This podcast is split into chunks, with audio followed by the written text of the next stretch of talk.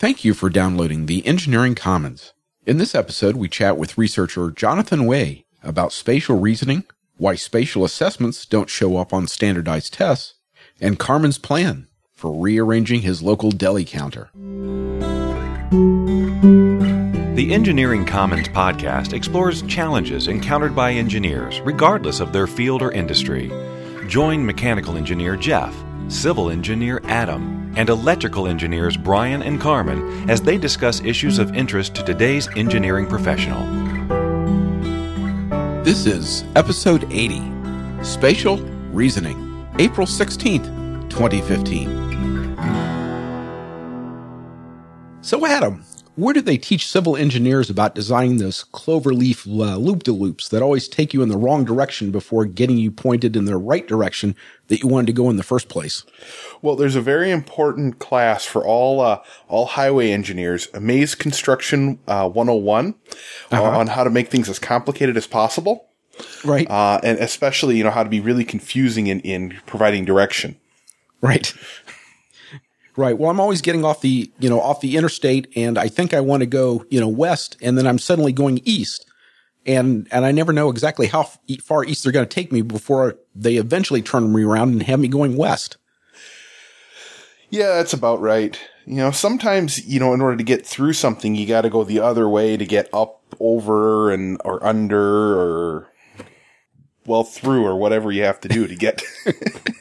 I guess over and under are really the only two good options, um, through the other, the other traffic. And, and it, uh, it leads to a lot of, of confusion and, and, you know, giant spaghetti mess. And, um, so, so is there an algorithm that somebody's going through, or somebody just sort of laying out what looks good on the uh, on the board? Uh, for the most part, it's somebody by hand figuring out, okay, I've got to get this movement from northbound to westbound to fit, and here's what I'm going to try to do. And by hand, you mean using a spirograph and just seeing what where the lines intersect? Uh, I, I, I wish. Uh, no, in reality, it's it's at least most of them I've been involved with have been literally a, a, pen and a paper, just trying to figure out. Oh, well, if I do this, I can get this this movement, and they all just kind of fall together eventually. Um, and trying to keep it to uh, only a couple of, of levels of horizontal, if possible. Although that doesn't always work out. Um, right. Well, so it's it's uh, evident then that you need a, a certain amount of spatial reasoning in order to lay out the uh, the clover leaf. Oh, ab- absolutely. Yeah, it, it, much of civil engineering is about spatial um, understanding the spatial relationships between various things. Right, and so uh, that's our uh, topic for this evening is talking about uh, spatial reasoning, and uh, so I we we had on a recent episode we had uh, Dr. James Trevelyan who had written the book The Making of an Expert Engineer, and I had come across a table that he had uh, talking about the various uh, engineering disciplines, the main disciplines, and he has a column in this table, uh, which is table two two for those keeping track at home, uh, of 3D spatial thinking, and he's you know civil structural engineers, yes, 3D thinking, geomechanics, yes, mining, yes hydraulics, some. I don't know about that. I would think that you need some, you know, uh, spatial reasoning in order to make sure that your pipes got to the right location. Uh, materials, yes. Mechanical, yes. Manufacturing, yes. Mechatronics, yes. Software, no. Oh, that surprises me. I thought I, I somewhere I thought I read that software engineers do uh, benefit from good spatial reasoning skills. I think you just watched The Matrix. that might be it. We'll we'll ask our guests this evening. Uh, aeronautical some. Again, it seems important to me. You you know where to put the wings. Uh, electrical power. No, but again, in every you know electrical box I've ever designed, you have to know you know where things go. There's some there's some spatial reasoning there. Electrical instrumentation. No, I think that's wrong too. Uh, telecommunications. No. Chemical. No Environmental, yes. Petroleum, some. So maybe not for all fields or all forms of engineering, but for a lot of fields of engineering, spatial reasoning is a very important skill. So did you guys have any, uh, any training or evaluation of, of spatial reasoning skills when, when you were in school? No, can't say there was a class on that. It's one of those trial by fire things, you know, spin a PCB board because you uh, didn't leave enough clearance for the test tool. but I don't know anyone who's recently done that. Yeah, sort of learn, sort of learn by error. Yes, yes. I've had to work quite a bit in three dimensions for, and I think it's a bit out of the ordinary for electrical engineers, but I've had to do quite a bit of optics work, and uh, at least early on in circuit board design, you can't escape the z-axis, and you know, multi-layer twelve, you know, twelve layer boards. I think require quite a bit of spatial reasoning. Wow. I mean, I, I can deal with pretty much infinite, uh, ver- directions in the dimensions in the, in the Z, and I tend to try to keep it to two. yeah. Road thing goes under road. Right. Right. Well, and one of the reasons it may not be talked to us too much about in, in engineering classes is, uh, here's a quote from uh, Sheryl Sorby, who's a professor at Michigan Technological University. Uh, most engineering faculty have highly developed 3D spatial skills and may not understand that others can struggle with the topic they find so easy. So it, it may be the general assumption that we all have these 3D spatial skills and uh, uh, not too much time is spent in developing them. So tell you what, instead of us guessing at it, uh, why don't we introduce our guest for this episode? Uh, it's uh, Dr. Jonathan Wai, a research scientist who writes about developing expertise in both educational and occupational settings. In addition to his academic articles, his writings have appeared in Psychology Today, the Los Angeles Times, Forbes, Education Week, and many other magazines and newspapers. He is a contributing writer for Psychology Today, Business Insider, and Quartz. John, welcome to the Engineering Commons. Thanks so much for having me. Well, we're so pleased you could join us uh, for this episode. So, how did you get interested in the development of uh, technical expertise? Well, you know, my dad was actually an electrical engineer. Um, my mom was a physicist, so naturally they hoped I'd take a similar path. But uh, I was a math major. Um, to their excitement, I'm sure I ended up in psychology. So here I am.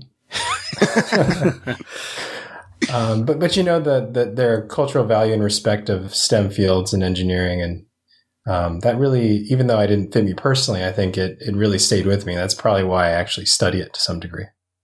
Yeah, and so how did you get? Uh, how did you make the transition from mathematics to psychology?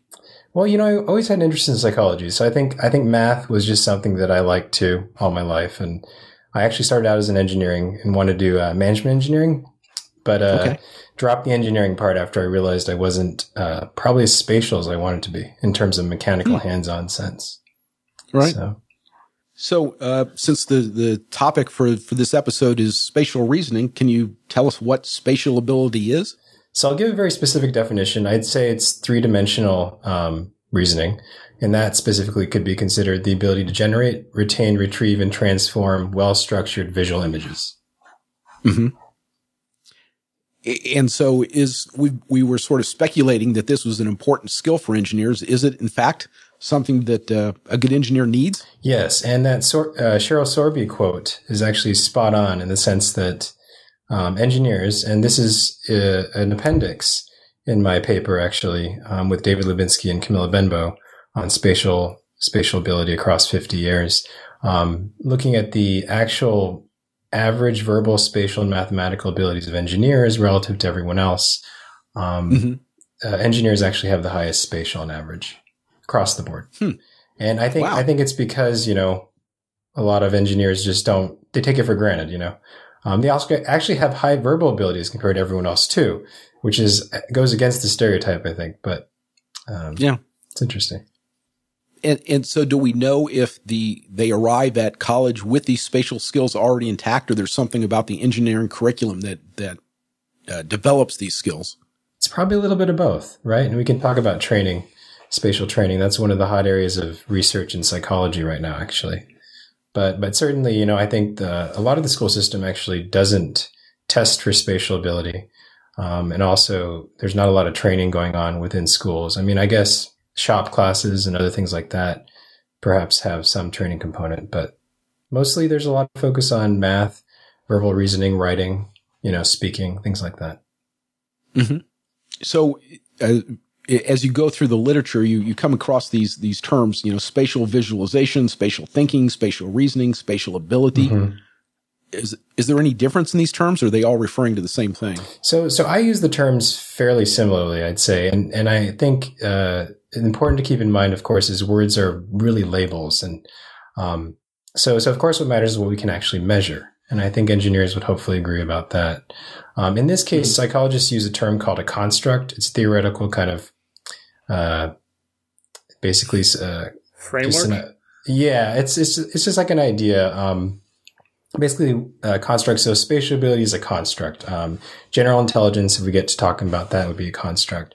Math ability could be considered a construct, um, and that can be measured through like things like paper and pencil tests, for example, um, or a hands-on mechanical test, for example. And that's just these are indirect measurements because we're trying to get get at properties of the brain, for example. We can't, you know, engineers can actually go in and take a look at things, right? Um, but we can't really get that kind of precision. We can only go get it indirectly through a reliable and valid standardized test, for example. Um, so, so of course, you know, researchers, for example, I would point uh, listeners to the work of David Lohman. He's a retired professor at, um, at the University of Iowa, and of course, uh, my my colleague David Lubinski has written very extensively about spatial ability. But you can actually splinter the general construct of spatial ability into more specific skills. So, um, there's actually variation among strengths, even within the general category and then with all the subdomains as well. So, what do you mean by the general category and the subdomains? So when I'm talking about spatial ability, I'm talking about um, just spatial ability, three dimensional reasoning broadly, um, and the ability to use that across you know many different kinds of tasks. And I think there's there's there's more you know specific types which I probably won't talk about here, but that's why I was pointing people to other work. But my work really has been about the general construct of spatial ability relative to math and verbal. For example, like the SAT, for example, has a math and verbal subtest, right? But and Right. a writing subtest, but no spatial subtest. What would the spatial subtest be? Like a Rubik's cube? Um, you know, it could be a lot of things, right? Um, you know, it's really there are actually there's a there's a really cool mental rotation test looking at like cube snake figures. So it's kind of like an unpackaged Rubik's cube, and then you Oh, okay. kind of figure out, you know, like if you rotated it 90 degrees, what would it look like? And you get four choices. Um, so that's I actually uh, think I that's remember one taking taking a test like that, like an IQ test or something that was baked in. Yeah, so it's probably a spatial component of an IQ test. Yeah. Mm-hmm.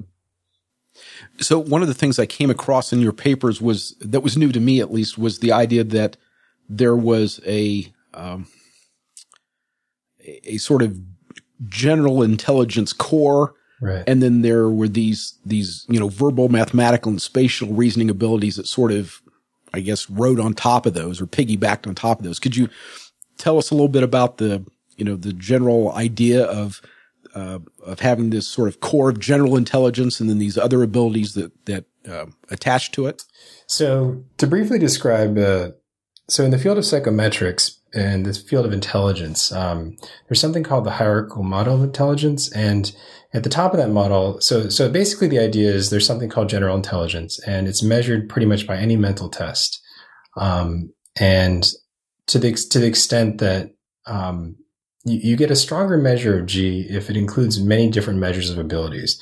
So, say a measure that includes math, verbal, spatial, memory, um, you know, many other different things. You get a get a stronger measure of G.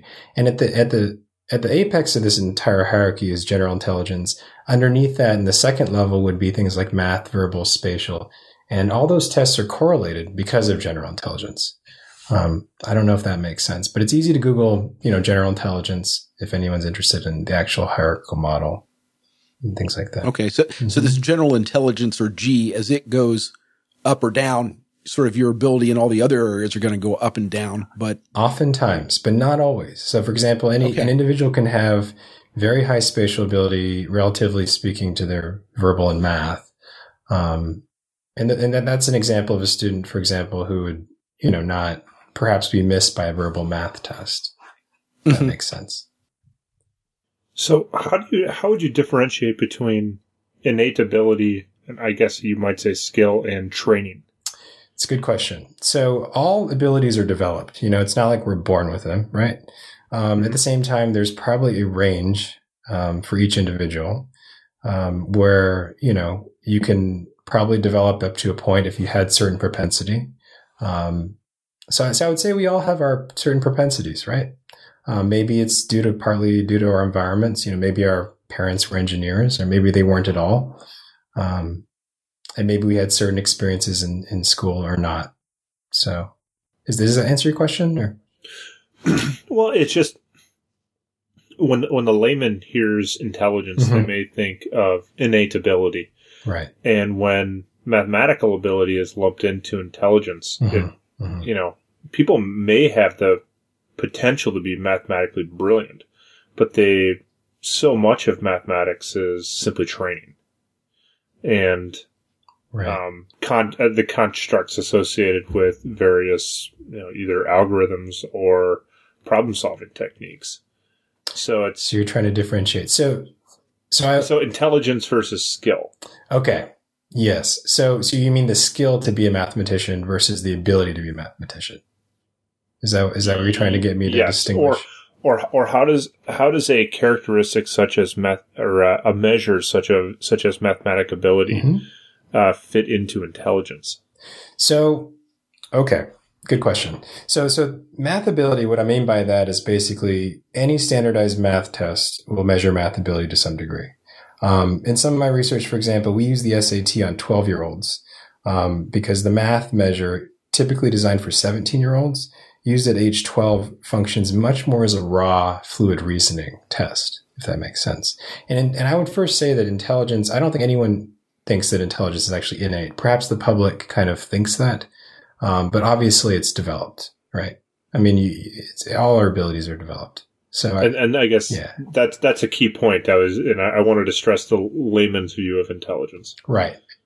At the same time, or I would- my or my view of intelligence. right. At the same time, I would say not everyone can be a mathematician. That doesn't make sense because, um, at least in terms of performing at the highest levels of mathematical research, like Terry Tao, for example, um, who was one of the great prodigies and Mhm. aced the SAT when he was like eight years old or something. Do you always uh, do you focus just on the technical skills like engineering, or do you apply your research to you know like sports and stuff too? Um, obviously, spatial reasoning plays a plays a huge part in sports as well. I, I actually haven't done the studies on sports, but I, ha- I think there are some studies out there showing that spatial reasoning probably is connected to it. Yeah, yeah, like you and Brian were just talking about. You know, any, anybody can go out in the backyard and throw a football or kick a soccer ball, but you know, to compete at that pro level, you just have to have, you know, what most people consider a generally higher ability to play sports. Right. Yeah. And there's general athletic ability. Um, David Epstein wrote a great book called The Sports Gene. I don't know if you guys have heard of that book. I feel like I may have heard it in passing, if it was mentioned on 538 one time or not. Yeah, yeah, absolutely. And um, he that book is great because it talks about how speed, you know, kind of functions very similarly as general intelligence in the sense that, like sprinting speed, for example, um, Mhm. it's very difficult to train that. Uh, Oh, yeah. to some degree. Um, also, like the just uh, speed. There's other other types of endurance, um, weightlifting. How much can you bench? You know, stuff like that. So, um, which is, has a component of training, obviously, too. So, Oh yeah, yeah. I remember back in my high school days running track, and you know when I was a freshman trying to figure out what I wanted to run, it was you know I'd practice coming out of the blocks over and over again, but no matter what I did, I was always smoked in the the fifty yard dash or the hundred yard dash because I just couldn't couldn't function as a sprinter. But I was I came into play more in the the mid ranges like the four to six hundred where you had to balance off speed and endurance. Mhm. So is the signal of noise uh, for measuring spatial ability a little bit better than say mathematics because there's probably little formal training that happens. Yeah, yeah, that that's a good point. Um, you mean in terms of being able to just visually see stuff and put things together, it- take them apart? if if you're looking at, yeah, I, I I will say this as dumbly as possible, but uh, if you're looking at just innate cognitive characteristics, Mhm. you know, at much as we said, I said before, like you know, innate ability versus training. Mhm. There's very little training that happens, or formal That's training. I, I, I might guess. So you're looking more at the raw behavior of people's brains as opposed to, you know, trying to differentiate between somebody who's got tremendous innate ability and a little bit of training, or moderate ability and just a tremendous amount of training. That's an interesting point. I would say that in some cases that's probably true. Um, I would think though that say for example a child picks up a mechanical object, takes it apart, puts it back together. Um, that the, the working with the hands would also help the visual spatial skills too, right? So it's uh, it's a little bit of both. That's the development aspect, I would say. I don't know. So, so that would represent a form of training. I think so. Yeah, development of the ability, right? Um, see, I mean, a lot of scientists talk about how they think with their hands, right? I don't know if that's true for you guys, but Oh, I definitely do. Oh yeah. I play with a slinky while I, I look at layouts or whatever. there you go. Perfect. Yeah. So if we all have these uh, these abilities, uh, math, verbal, and and spatial, Mm-hmm. uh, is there any characteristic pattern for those of us that are engineers? Is one, you know, are we always better at math or always better at verbal or something like that? Yeah. So, so listeners, you can, you can Google this, uh, article that, uh, that I actually, it's, it's called This Chart Shows Just How Much Smarter Engineers Are Than Everyone Else. Um, I didn't headline that, but, but that's the name of it. And it, it is the graph also in my paper, uh, spatial, spatial ability for STEM domains. And Mhm. in, in the appendix on page 834, um, you can basically see the profile of engineering versus everyone else. So, Okay. and it shows that engineers actually have the highest within engineering it's highest math then spatial and then verbal is lowest within engineers as a group Okay. Mhm. And and so if uh, if uh, sort of the tendency is to have the the higher spatial than verbal scores uh, yes. for engineers, what what uh, what's the general trend for those whose verbal scores are higher than their spatial scores? um, let's you mean what field?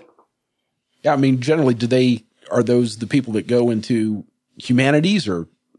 Yeah so I would, I would say that humanities more have a verbal higher verbal lower math profile lower spatial profile. Hmm. that's probably true and and again, I, I'm, so I'm I'm again curious if if that is a tendency as they you know as young adults as we get to you know we're in high school and we decide what we want to do, whether that is already evident or we choose our career and then it becomes more evident as we've gone through the training of of uh, of college. Well, you know, I, I would say that um, our ability patterns, you know, however they're developed, um, Mhm. whether we, you know, invest our general intelligence in different areas, um, whether, and of course, we're talking about abilities, and of course, there are interests too. Um, there's a huge thing, uh, people versus things dimension, the psychologists measure, um, where engineers typically, on average, tend to be more interested in things rather than people. Um, I'm shocked. is that true? that is true. Although there are super social engineers that love people too, you know. So Right.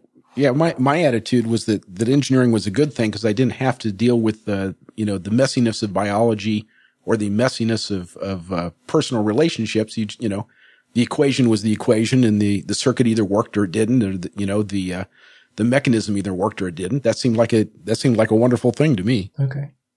And and is there any difference in in the you know the spatial reasoning skill? We we went through uh, the the list in Dr. Trevelyan's book about you know some areas needing spatial skills and others not. Is there any research that shows any evidence that certain fields of engineering uh, require greater spatial reasoning? So you mean uh, within engineering itself or across different disciplines? Do we have any evidence, uh, research evidence that indeed electrical engineers have less less spatial reasoning skills than say a mechanical engineer might? So the only evidence that I have within the paper is on in figure. Let's see. If you look at figure two and figure five, you'll see the the right pointing arrows in those graphs are basically showing the spatial ability um, is highest for engineering relative to the groups, and then Right. let's see here. I will say that um, I don't know about the specific subdomains of engineers. Um, my immediate thought is mechanical engineers would be the highest spatial too. Um, however, I'll, I'll give an interesting counterexample in a sub-analysis. Um, for example, surgeons in the medical field, you assume they'd be the highest spatial as well, right? Um, You would? Yeah. But it turns out that academic researchers had higher spatial than surgeons. Huh. So maybe in academic research, um, for whatever reason, visualiza- spatial visual- visualization matters a lot. I'm not sure why. Yeah.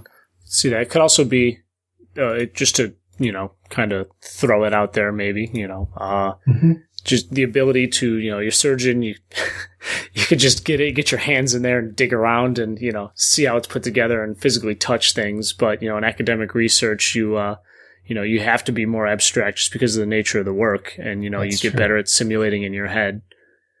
Um, That's a good. That's a great hypothesis. Yeah, I would agree with that. Yeah, yeah, kind of like with electrical, you know, I can I can look at a schematic and yeah, I can put my oscilloscope down and probe, you know, signals and see them, but it's it's very hard to physically manipulate them, you know, in a, in a given circuit unlike, you know, tweaking some gears or you know, you know, taking a wrench to something. Uh, so it, you know, one could hypothesize that yeah, you need more s- spatial ability to visualize what goes on in a circuit than having a machine in front of you, but I have nothing to back that up. Well, as programs get better, right? It'll be interesting. Yeah, I just want to make myself out to be the best. So I'm wondering, is is there any data on, um, from spatial on spatial ability from engineering departments in the past? Um, I heard some some departments did actually include spatial measures to for incoming freshmen at one point, um, and that would actually answer the question. If they had that data and you just split it by discipline, you could actually measure the differences. Right. I, I have read um, some of the engineering education uh, literature has talked about using spatial reasoning as a means of trying to predict the success of engineers and not to not in a means of, of screening out engineers, but once they're in the program, trying to predict which engineers might have difficulty. Uh, because the evidence is that those who have stronger spatial reasoning skills are more successful and happier uh, in the engineering education program. That makes sense. And I was going to ask you, so it seems to me along the way I've heard that musicians have strong spatial reasoning skills and that uh, software programmers tend to do better if they have spatial reasoning skills. It, does this ring a bell with you, John, or is, am I just remembering incorrectly? I, I think that's true. Um, definitely software engineers. I mean, they're part of the STEM disciplines, and STEM typically has spi- higher spatial across the board. Okay. I think that probably depends on how someone codes too. So, right.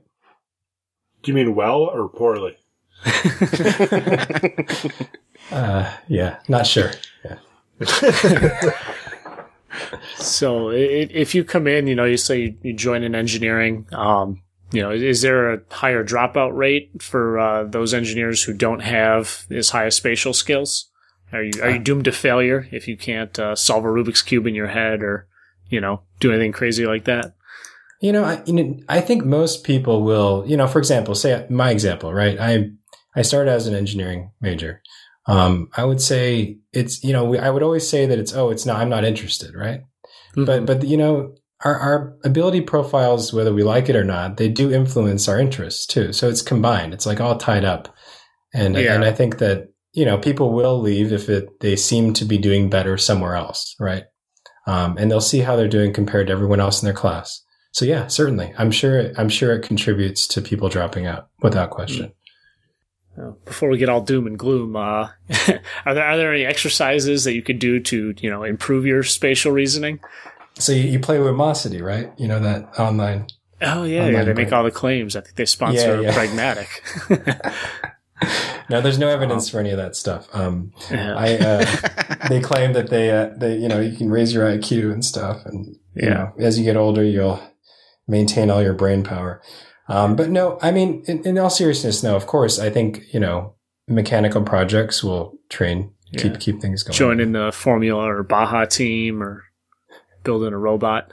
Yeah, Yeah, I mean, from from my experience, I had, you know, I'd been around machine shops uh, as as a, as a high schooler, and I'd taken a drafting course in college because they still had those drafting courses, and so I was I was familiar with 3D representations and hidden views and that kind of stuff. But my first job after I graduated was uh, with Allison Transmission uh, in Indianapolis, and and they made uh, this department made uh, transmissions for uh, military vehicles. Okay. And so these were, you know, roughly, you know, three foot by three foot by three foot cubes, and it was it was made from one gigantic sand casting. they're they're aluminum, but they had all the passages for the for the hydraulic shifting. Right, you you at some point you had hydraulic. You would build hydraulic pressure, and it would compress a spring, and that would open up the valve to allow you to shift to the next gear, that kind of thing. And uh, so these uh, these uh, uh, blueprints for these transmission housings were gigantic. I mean, they were, they would take up these huge, huge boards. So they were, I don't know, you know, three foot tall and, you know, 12 foot wide or something. And you, they'd have all these views and cross sections. And I remember uh, being out of, you know, out of school and looking at those and going, I haven't a clue what they're trying to tell me. And, uh, the guys that, uh, were there on the, on the floor, the inspectors, were kind enough and some of the other engineers would take some time and show me and, you know, okay, here, if we're looking this way and you see this passage and coming this way, and then we'd walk over to the transmission housing and they'd go, okay, see down here, and they'd take out their little flashlight and shine a light down the little hole in the bore that, you know, turned three or four times. Okay, that's what we're looking at. Now let's go back over to the blueprint. You know, let's look at it. And just by doing that, by, you know, the end of, uh, you know, three or six months, I wasn't you know, I wasn't the world's greatest blueprint reader, but I was pretty good. I could, I could diagnose what was going on and understand what the, uh, what the dimensioning was talking about. So I definitely believe that this, you know, this, this uh, spatial reasoning is something that can be, uh, you may have, you may have some innate ability, but certainly, uh, you can, you can improve your, uh, capacity for, for doing 3D thinking. Yeah, yeah, and there's actually a pretty good, pretty good uh, research out there. Um, there's a meta-analysis by David Uttal, one of my colleagues, um, David Miller, um, mm-hmm. Diane Halpern. They've been doing a lot of research, Nora Newcombe also. Um, and they've been doing a lot of research on just, it's a really big area of can we train spatial ability or spatial reasoning? Um, and will that help us, you know, get more STEM professionals, for example, in the workforce? Mm-hmm. And, you know, it seems like there is some promise to that. Um, I, I, you know, the only caution I would have with all training, for example, there's a huge, like Lumosity promises, you know, increasing your IQ or other skills. And, you know, obviously we know that there are limits to training too. So, so there's always going to be some limits, but, um, obviously that, you know, for a lot of people in the school system, I think that, you know, they have never been, if they've never really been exposed to spatial thinking or different tasks, then, you know, it's very hard to start that training. So, whereas everyone else, for example, knows exposed to reading, writing, that kind of stuff. Right. And and is that true throughout the uh, schooling process? I mean, from kindergarten on up, there is no spatial training. You know, I'm sure that there are pockets of it. I I would not say you know every time I write an article about this, and I'm trying to get the message out there. Just because standardized tests, for example, like uh, through K-12, the SAT, the ACT, even the GRE, you know, before you go to grad school, um, no spatial right. measure, right? Um, and uh, you know, it, I think it's a real problem if, you know, across the board, you know, teachers, for example, and there's another, here's another example. Teachers, for example, are not particularly high spatial relative to other groups. So if you, if you have people who are at the head of the classroom selecting people who are not very high spatial, um, it's hard to actually see how they would value high spatial ability or reasoning. Um, hmm. And so I've, you know, I, it, I really think that uh, there needs to be more of a, a focus on training um, spatial talent. I think the maker movement. Have you heard of that? Sure. Um, so that I think that's Our favorite helping. topics. Yeah. So that the maker movement, I think, is helping. I think it's actually pretty cool now. Um, and people aren't connecting that always to spatial talent, but that's really where um, I think a lot of kids who in the past may have missed out, they're maybe getting something there. So. Yeah, and one of the other areas that I was uh, as I was sort of prepping for for our discussion this evening uh, was learning that there seems to be some sort of relationship not only between spatial reasoning and problem solving, you know, 3D problem solving, but that seems to uh, translate into greater creativity as well.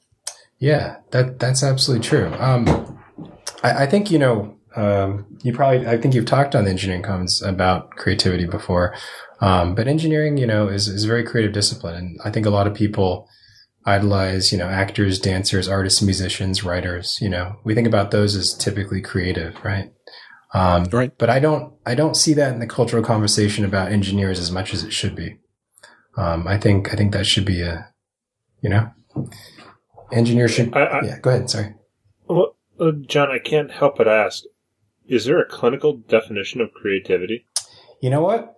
I would say there's a field of creativity in psy- psychology. Um, there's a field. I would say that everyone has a different verbal definition, and and this is what it it's comes like to. it's Yeah, sorry. it's like innovation. Everyone everyone has it, but nobody can describe it. Well, everyone wants to describe it differently and own it differently with their words, right? Exactly. Yeah. Yeah. and I and that's that's a major problem. I think that uh, it what matters is what you can measure, and um, you know, for example, you know, in some of my research, I've shown that you can actually use just the math portion of the SAT at age twelve to predict, you know, pretty creative STEM related outcomes like 20, 30 years later. Um, that's some of my research. So with uh, David Lubinski and Camilla Benbow. What what kind of markers are you looking for? Just the fact that they can solve problems above their you know their grade level, or Oh, um, for example, sorry, I didn't talk about patents, for example, 20 years later, um, earning a STEM PhD, um, publishing a STEM publication, even earning STEM tenure, Hmm. um, higher income, all these things, all connected to, to math, math reasoning at age 12. Yeah. So, so you, said you you give them the actual SAT meant for seniors at Yeah. age twelve. yep, yep. So then, like their ability to solve like the the math above their level, or just how how they think through the problem, or are the markers you're looking for? Kind of, yeah. And so it functions in a little different way, right? Um, nowadays, maybe, you know, with all the test prep flying around, a lot of this, the kids actually have seen most of the content. Um, Uh-huh. but the SAT typically tries to be a kind of a reasoning test, right? And probably for Yeah. younger students, it functions more that way. Yeah, I think I remember being told you're not penalized for guessing; you're penalized for leaving it blank or something like that. trying to think back to all those years ago. Yeah. And, and, and the SAT has changed a lot too now. It's an easier test than it was in the past. So Uh, So, and, and that reminds me, John, we, we talked about general intelligence earlier. Yeah. Uh, but it was, uh, news to me that it looks like the human race is getting smarter over time. Is that true? I mean, do, do you feel that's true? No, I feel, I feel dumber every day that goes by. That's because you got such young co-hosts. Boom. well, that may be. well, I, I mean, you know, there's something called the Flynn effect. Have you, have you, have you all heard of that or no? Uh, that's No. Nope. I did because I prepped for the show. Thank you. Thank- A for effort for me. So, so basically, you know, across the last 80 years, uh, on standardized tests, it seems that we are getting technically smarter in terms of the s- scores are rising, um, mostly on nonverbal me- uh, reasoning measures. Um, so the math portions of tests, um, some visual types of tests, things like that. Mhm. And it, it turns out that we don't know why that is. Uh, it's one of the areas that, um, my research and everyone loves speculating as to why that is, but no one really understands why yet at this point. Okay. And, and is there any sign that the verbal skill is decreasing? Oh, Because we Yeah. seem to be such a, a visual, uh, society these days. OMG, Jeff, you're just uh, you know so out of my field. Lol. Yeah, I, I think so. I mean, verbal, I, I mean, the, the Flynn effect is mostly not on the verbal measures. So, Okay. so to, to answer the question, yeah, I would say, um, we're definitely becoming more visual society. Okay. Think about the, And and it, So- is there any uh, geographic difference? I mean, is there any part of the world where we see noticeable differences in verbal or mathematical or spatial skills? So, if I remember the research correctly, and don't, I'm not entirely sure, but I believe that, for example, East Asians tend to have higher spatial relative to their verbal. Um, for Mhm. example, the Chinese language is a very spatial language. Um, it might be why there are a lot of engineers, you know, um, Sure. and um, especially people who move here, right? Like even my parents, for example. I'm Chinese, by the way. Um, and uh, I don't know. I mean, it, I'm not sure about the U.S. I really don't know compared to other countries, but I do know um, East Asia, for example, is, is typically higher spatial. Okay. Uh, and, and what about uh, the the difference in spatial reasoning between men and women? Yep, there are, there are differences. It's probably there are some math differences too. It's much smaller. Um, verbal differences are almost exist small to none. Some I they mostly favor females actually. Um, but, the, but the main difference actually is uh, in the right, far right tail of the distribution. So, um, a good literature on that would be Diane Halpern's book, Sex Differences in Cognitive Abilities. Um, the key is uh, there are pretty big differences at the tails, but pretty small differences at the averages of distributions. Hmm. Okay. Interesting. With respect to the increasing te- uh, um, test scores, or I guess math ability Mhm. as demonstrated by test scores, have they ruled out changes in testing methodologies? Um, not entirely. Um, so, so it could just be that to some degree. Yeah. It's very hard to determine what's happened, you know, and you have, you have to build this huge empirical map and right. How do you know across time which factors have really caused what? Right. It's very, Mhm. very difficult. Um, Global warming. Yeah. Well, you know, I mean, more more of the world is covered in water. There's more fish. Fish don't have a language. Boom. it's my next paper.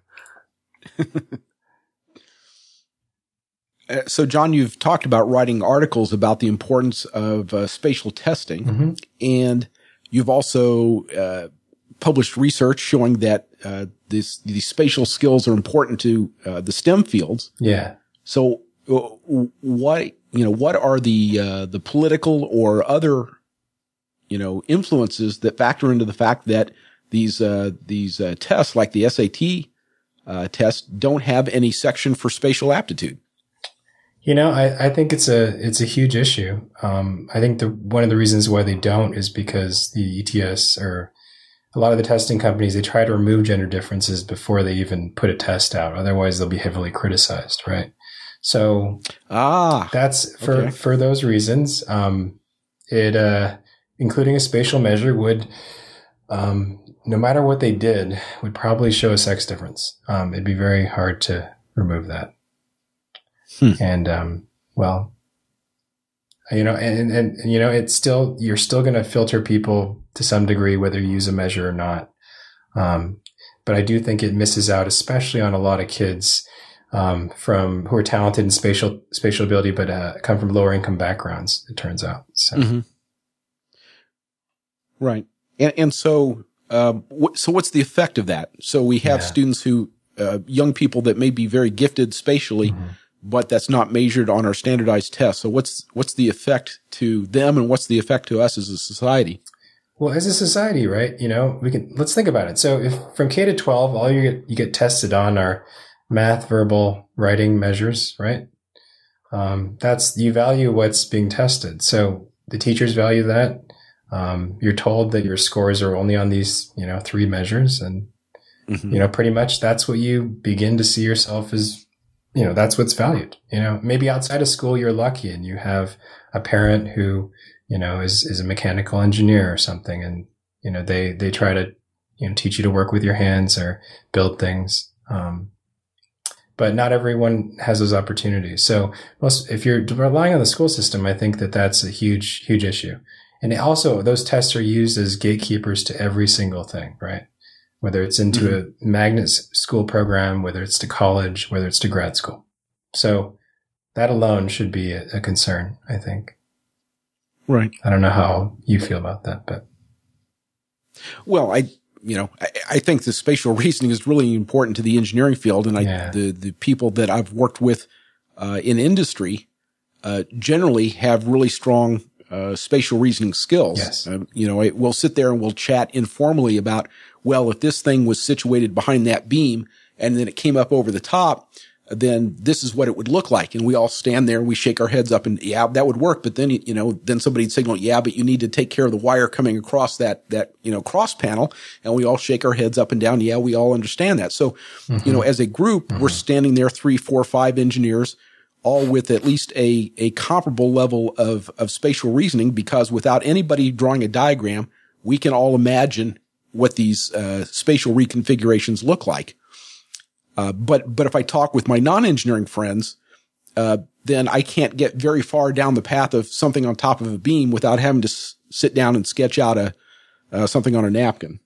yeah, you know, that just brought up an interesting thought that, you know, part of the reason why people may not value a lot of engineering, um, and a lot of ideas is because they simply can't understand it.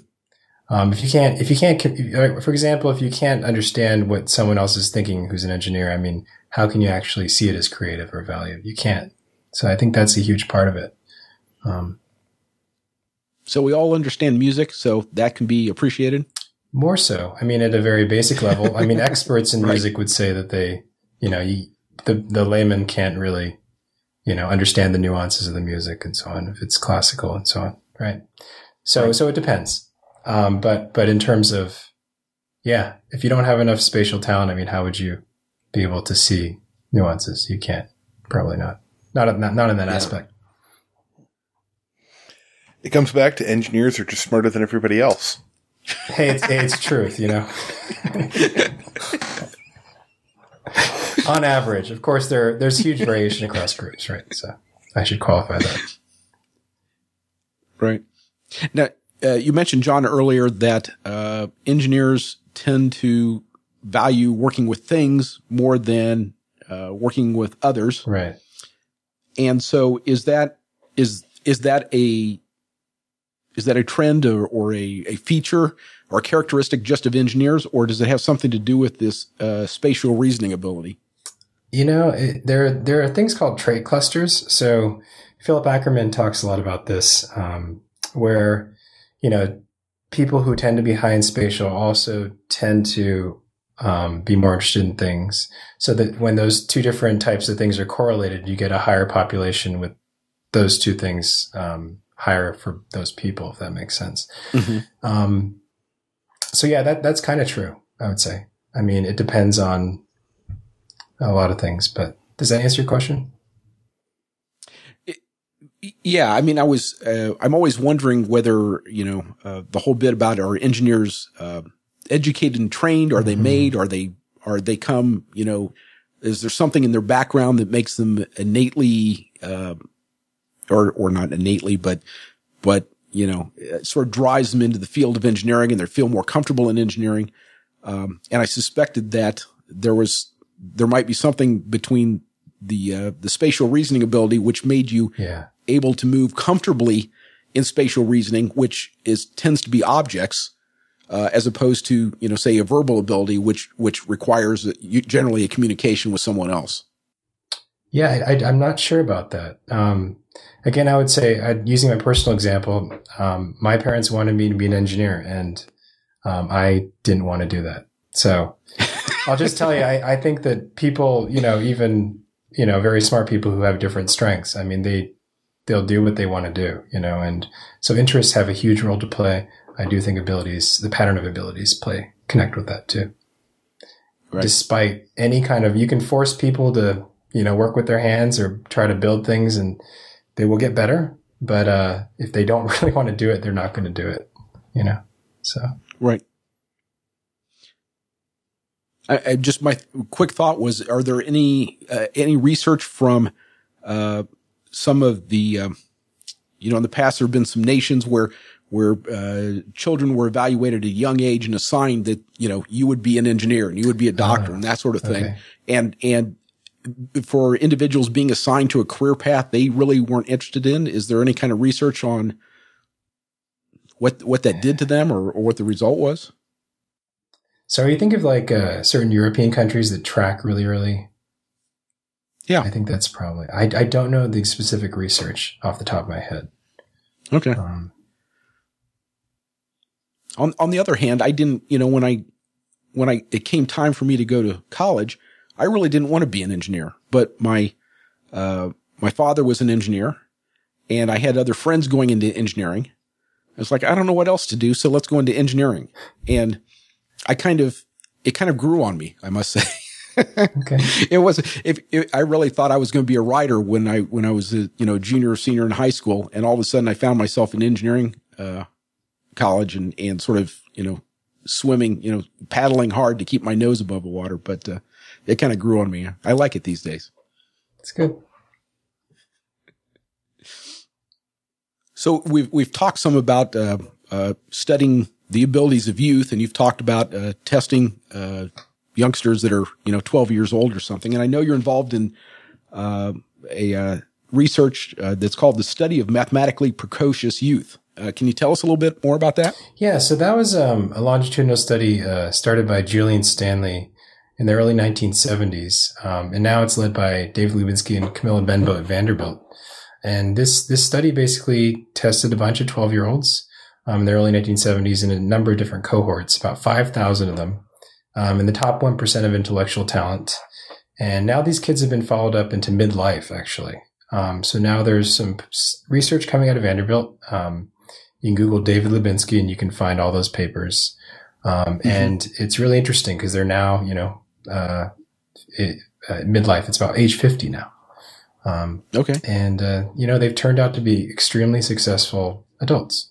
Um, so, so one, one interesting story about that is there was a prior talent search um, by Lewis Terman. Have you heard that name?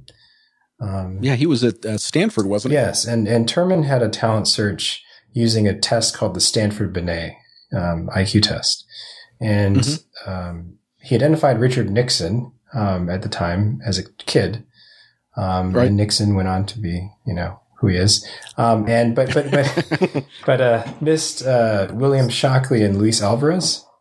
Um, okay, and, and, you know one of the one of the potential reasons um, could be um, that the Stanford Binet is highly verbal and didn't have a spatial measure. So hmm. Interesting. And and so what have we learned anything from this study of precocious youth that that tells us more about how we should be uh, treating you know either either those that are extremely gifted or the rest of our uh, children, or is there some valuable insight? Well, I, I think the first thing, of course, is that we need to we need to test and identify students early. You can't develop talent if you don't know which people have the propensity for development of that talent. Um, mm-hmm. And and you know, if kids go miss, they may never know, right? Um, right. I, I another another area of research that, that I've been working on is um, something called the idea of educational dose. And of course, this is just a term, but the idea is basically, um, in some of our research, we showed that people with the higher STEM density of experiences. So in other words, um, did you participate in a math science fair? Did you participate in STEM research?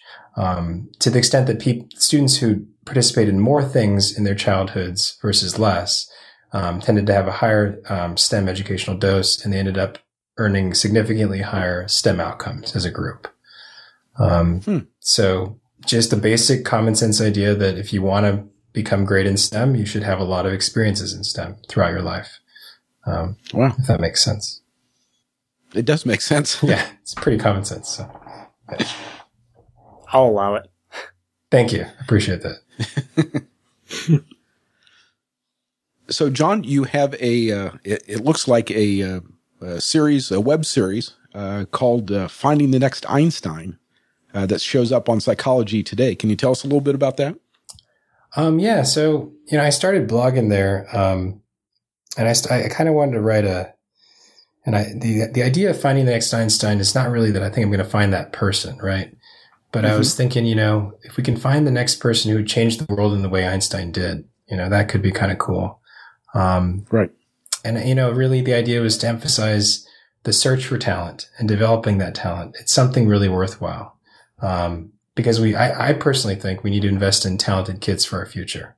I mean, I think the younger generation always is going to invent things for us, right? So, um, I don't know. And I, and I, and I think, you know, especially helping spatially talented kids who might go undernoticed in the typical school system, it's an important part of that. And, um, so I've been, you know, writing there for across all kinds of things, doing interviews, um, writing about everything from education to engineering to pretty much, you know, does an Ivy League education matter? So, um, right. And does it? Um, you know what? I used to think no, but now, you know, um, I did a, did some research recently, um, looking at the U.S. elite and the world elite. Um, pretty much all the politicians, um, senators, House members, um, federal judges, billionaires, uh, people who attend the World Economic Forum, um, all kinds of elite journalists, um, pretty much people that control a lot of, you know, the power levers, levers in society. And, you know, it's unusual how many people went to Harvard, for example, or uh, a, a huge percentage went to an elite school in some capacity. So whether that's the causal re- reason for their success, I don't know. But, um, I'm beginning to believe an elite school does have some kind of role for a lot of these people, whether that means, you know, opening doors for them because that's what it takes or something like that. I'm not sure. So Yeah, are you are you controlling for capability or cronyism? exactly. I am not. And this is where it is completely correlational and descriptive. And I think that it's a combination of a lot of different things. I do think that the huge overrepresentation, um, for example, if you look at the Forbes most powerful men list alone, 40.7% of them went to Harvard in some capacity. Um, now, that includes a number of people like politicians, CEOs, and stuff like that, right? But if 40.7% went to Harvard in some way, I mean, it doesn't mean Harvard's the cause, causal reason, right? Obviously, they're all pretty smart too.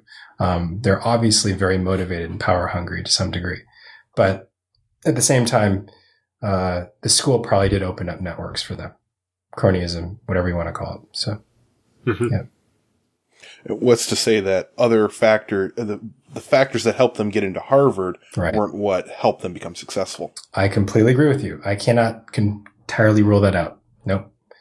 Um, and I used to argue that it was really personal characteristics that made people successful, not any kind of um, branding through a school, right? But we know that resumes may get looked at or not looked at based on where people go to school, right? Um, whether who you know, right, gets you a job sometimes or oftentimes. Um, I would say.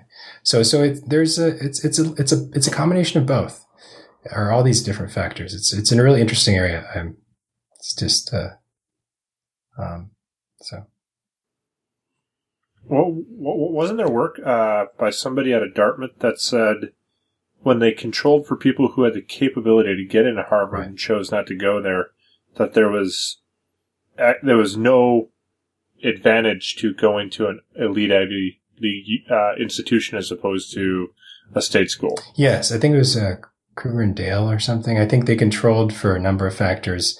Um, they followed up income long term, I believe.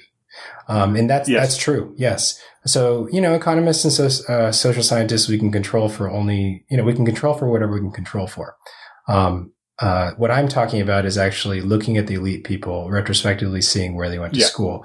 Um, that I would, the only way to reconcile these two areas of research, you know, I've been thinking about this. I think part of is, is really, you know, I'm looking at extreme, extreme, extreme right tail achievement, right?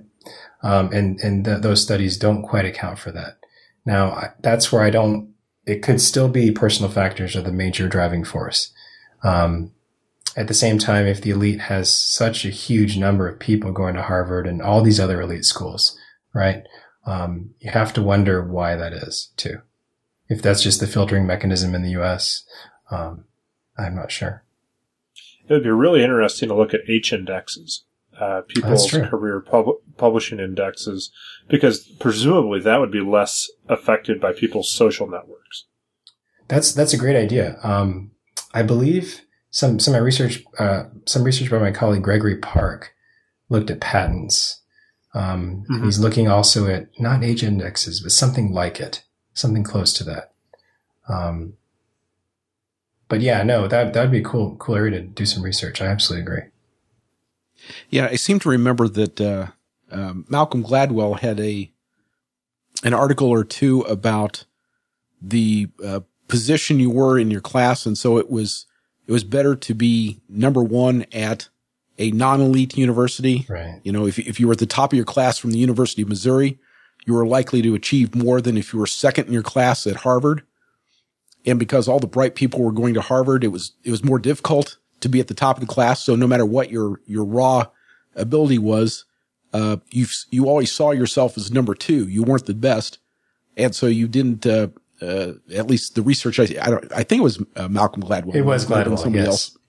But uh, you were you were less likely to have the output uh, being number two at Harvard than you would uh, being number one at, at some non elite university. Yeah, I mean, there's there's a possibility there for sure. I think it it really depends on the individual. It depends on a lot of different factors. So Okay.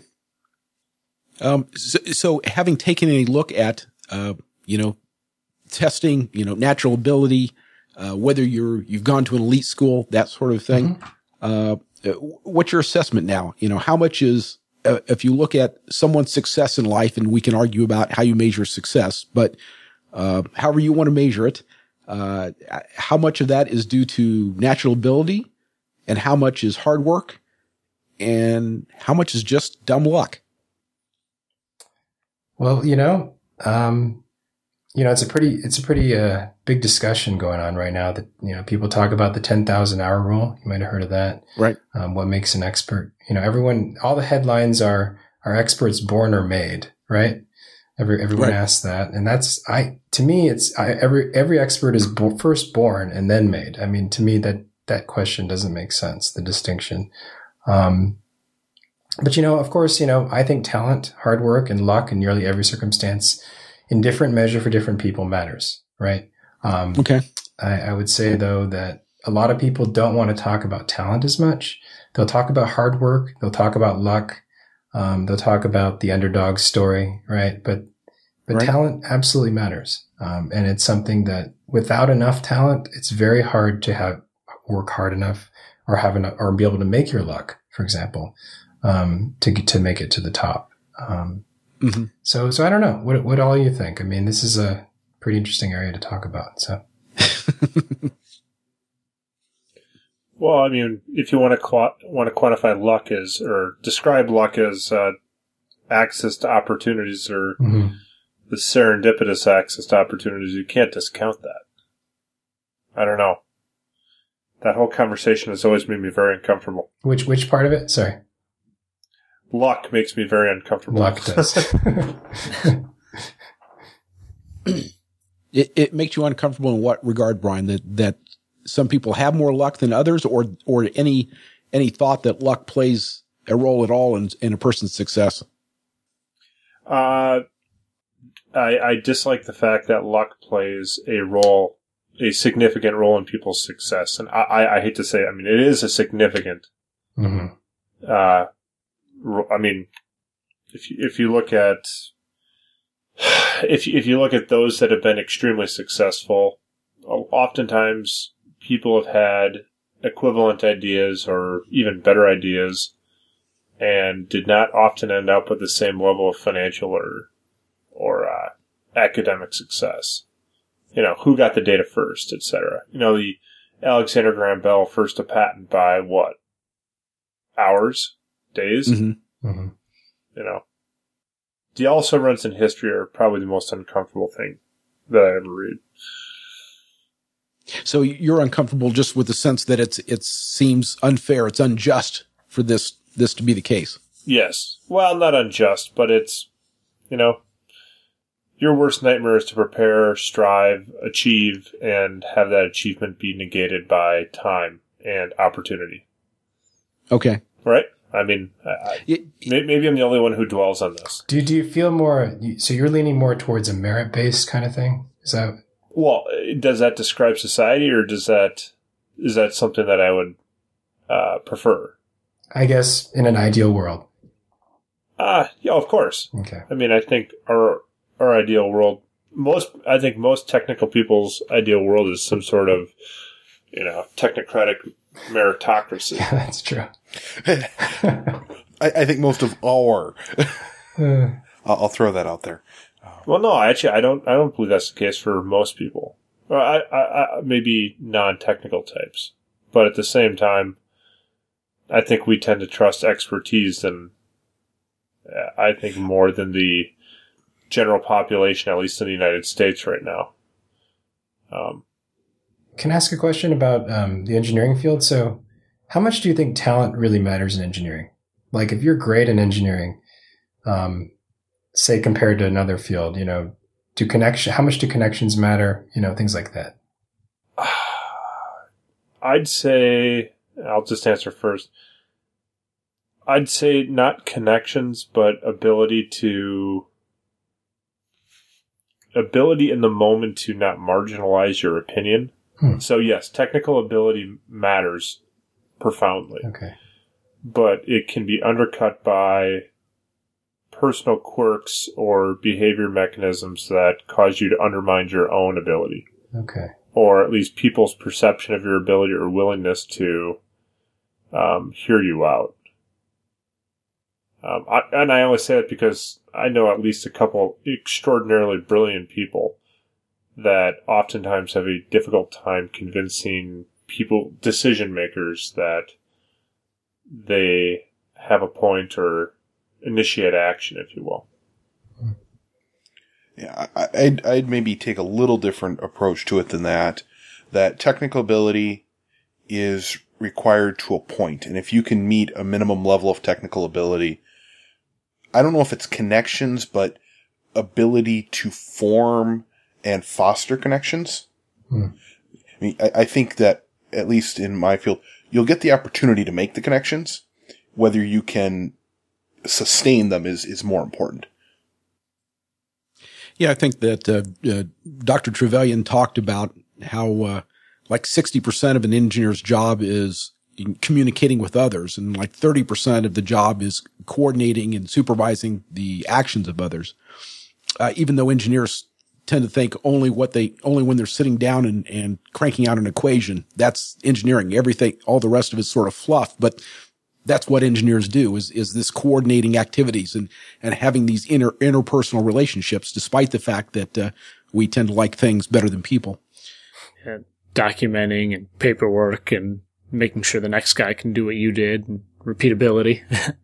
yeah. So, so, so the guy that can, that can, you know, get straight A's in engineering school, that's wonderful. And that person has, has a, a gift, but placed into a lot of, not all, but a lot of engineering jobs, that would not give them much of a, a strength because the, the engineering job is to, as um, Adam said, is to have enough technical capability to make sure things are, you know, on track, that nobody's violating, you know, quality rules or, you know, uh, the statistical process control is in place or they've made sure that the, uh, uh, the stack up on a certain assembly is going to be okay. It, that doesn't take, you know, world class calculus skills to do. If they're able to do that, then everything else is how well did you get along with your coworkers? Were you able to uh, talk with the vendor on the phone and negotiate a an appropriate contract or an appropriate delivery time? Uh, these are all skills that they, you know, we don't teach in engineering school, uh, but are a key part of the engineering profession. And so, uh, it, so when you when you ask John, somebody who's a good engineer or or has strong technical skills, it depends on you know I think it depends on which skills we're talking about because in many cases it's those uh, interpersonal and informal communication skills, you know, the ability to, uh, uh, to convey an idea without writing a technical report, uh, that, that are really important for those who are in many engineering jobs. So that, that's really interesting. Um, brought up a couple of things. One was, it made me think about how certain trait clusters may be favored in engineering. So I don't know what, what that would be, but maybe social skill combined with technical skill or something like that. Um, mm-hmm. And then, it, yeah, that, I think that was the only thing I thought of at this point. Okay. So, so, so the people that I think of as being great engineers that I've, I've run across, uh, were very strong technically, but they were also very good instructors. And so, uh, you know, I can think of three or four engineers that I've met over, you know, my career that they could uh, take me out onto the shop floor and explain how something was being manufactured and explain it to me in a way that I could understand and we could see it physically, spatially. And then we'd walk back into the, uh, into the office and they would say, okay, here's what this means, uh, from the design standpoint. And they would start, you know, drawing out equations and they'd draw out a free body diagram. And now we'd start doing equations and then show, okay, uh, this this beam can take this much torsion, and here's why it can take so much torsion, and here's how we can weld a piece onto it to uh, meet our spatial restrictions, but still improve the performance of the beam, something like that. You know, so so the really great engineers were strong uh, mathematically; they could do the equations. They were strong spatially; they could show how it got manufactured and where it fit and they were strong, uh, maybe not so much verbally, but with interpersonal relationships and that they were able to explain, they were able to teach in a manner that was easy to understand. So communication is a, you know, is teaching kind of. Yeah.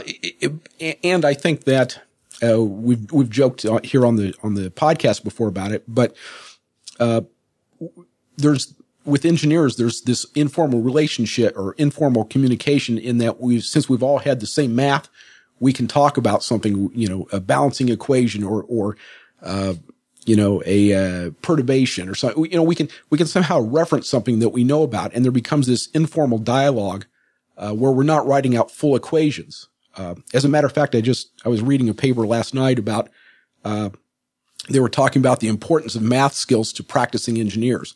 And it's not their explicit math skills that seem to be most important, but their tacit math skills, those math skills that they're not even aware of that they carry around. Uh, but the, you know, the ability to, you know, to judge and estimate, uh, seem to be the, the important factors for those who are strong in the engineering profession. Okay. Yeah, to the point it's at some point math changes from you know, maybe a subject in school to a a, a language, and um, it, it's more of a, a type of shorthand, and not actually about solving problems.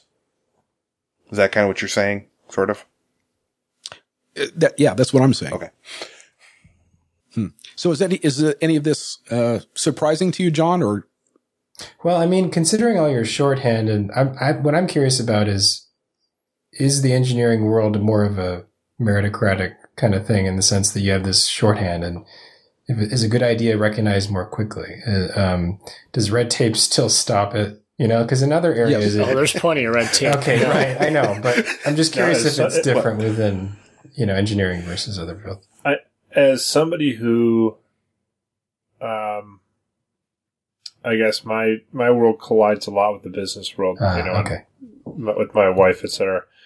There is a, at least in terms of communication, there is a bluntness that, and um, kind of a acquiescent to the common pursuit of the problem that often engineers have that I do not experience inside of other fields.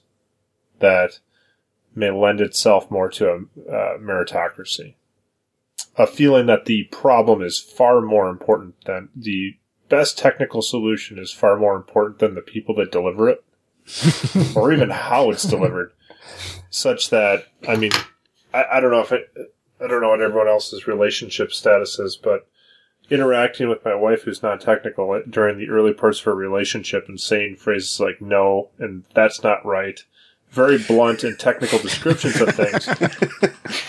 and you know, I, I, mean, it's it it is funny, and it wasn't at the time for myself, but it became very clear that I have developed a way of talking about things that is very at ease with those type of adjectives about um or the uh, descriptions and, and conversing about something that's very direct and very objective that is not common elsewhere.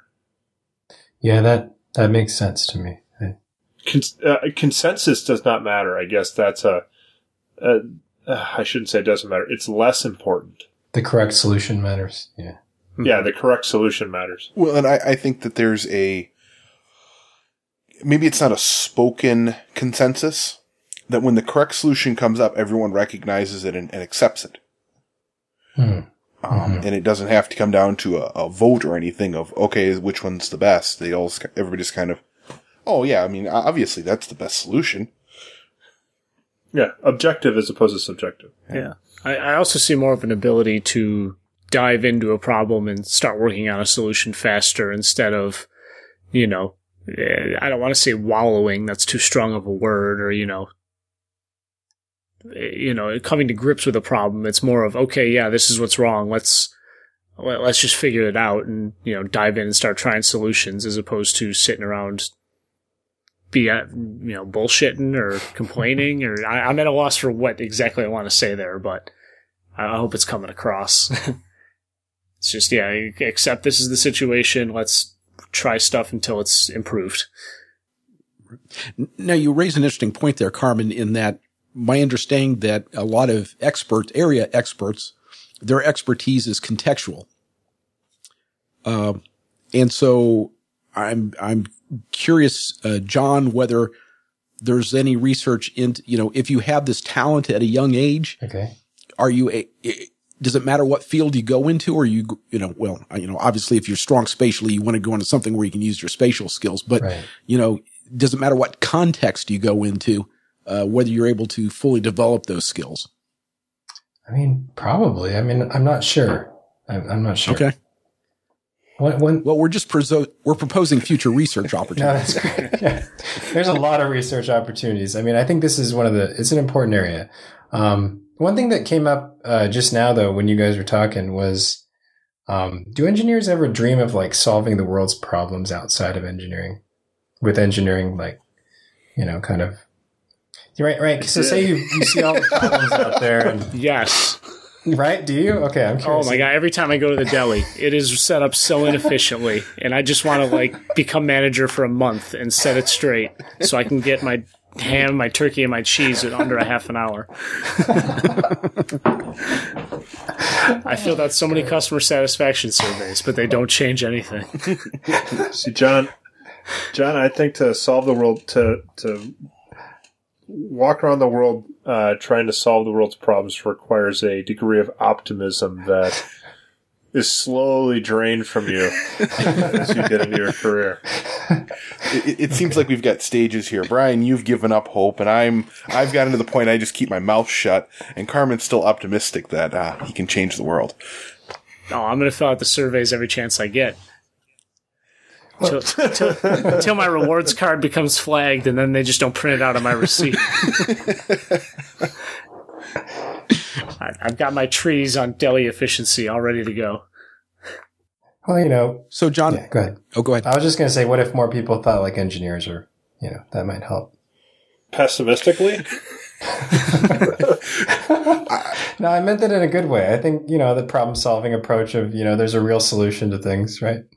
And everyone sees it when it shows up. That's, that's, that'd be great, right? That would cut a lot of time out of the equation. So, I've often thought about what government would look like if uh, if if ideas actually had to endure some level of empirical feedback. right. Yeah.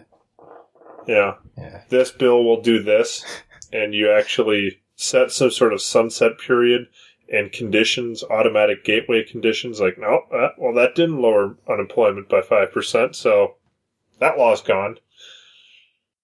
Yeah. It would be a good idea. It really would. Well, tell you what, John, we should probably uh, think about wrapping this up and and uh, letting you go for the evening. Um, so, what uh, do, might you have any ad- advice for our uh, for our listeners? Any any uh, insight from your research into the area of spatial reasoning? Um, no advice on engineering. I'm not an engineer. Um, but, uh, you know, I think that, uh, for the engineers or people who are listening who have kids with spatial talent, you know, make sure your kids get challenged, you know, that's what you can do for them. Um, if they're not being tested, um, I think it's important to at least try to provide opportunities for them. So, Terrific. If you own a deli, keep the scales next to the slicer, not across the way.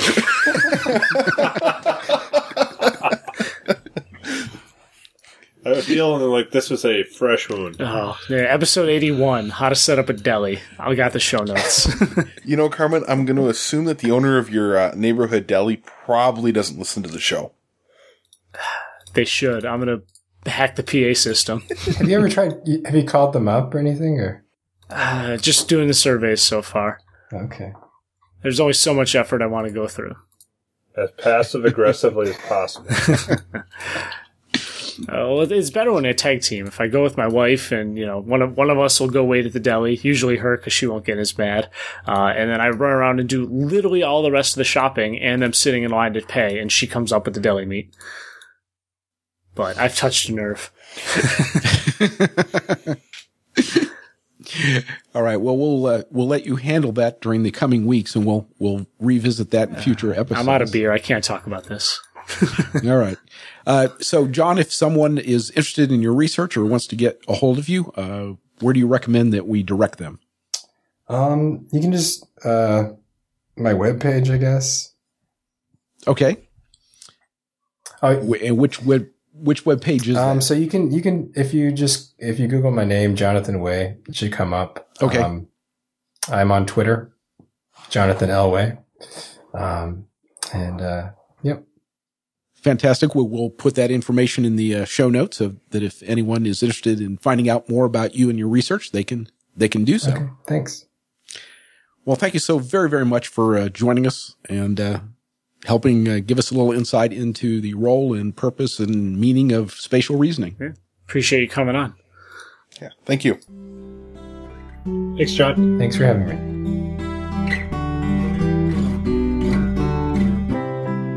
The Engineering Commons is produced in affiliation with Big Beacon, a social movement for transforming engineering education, located on the web at bigbeacon.org. For more information about the podcast you've just heard, please visit theengineeringcommons.com. Our theme music is by Paul Stevenson.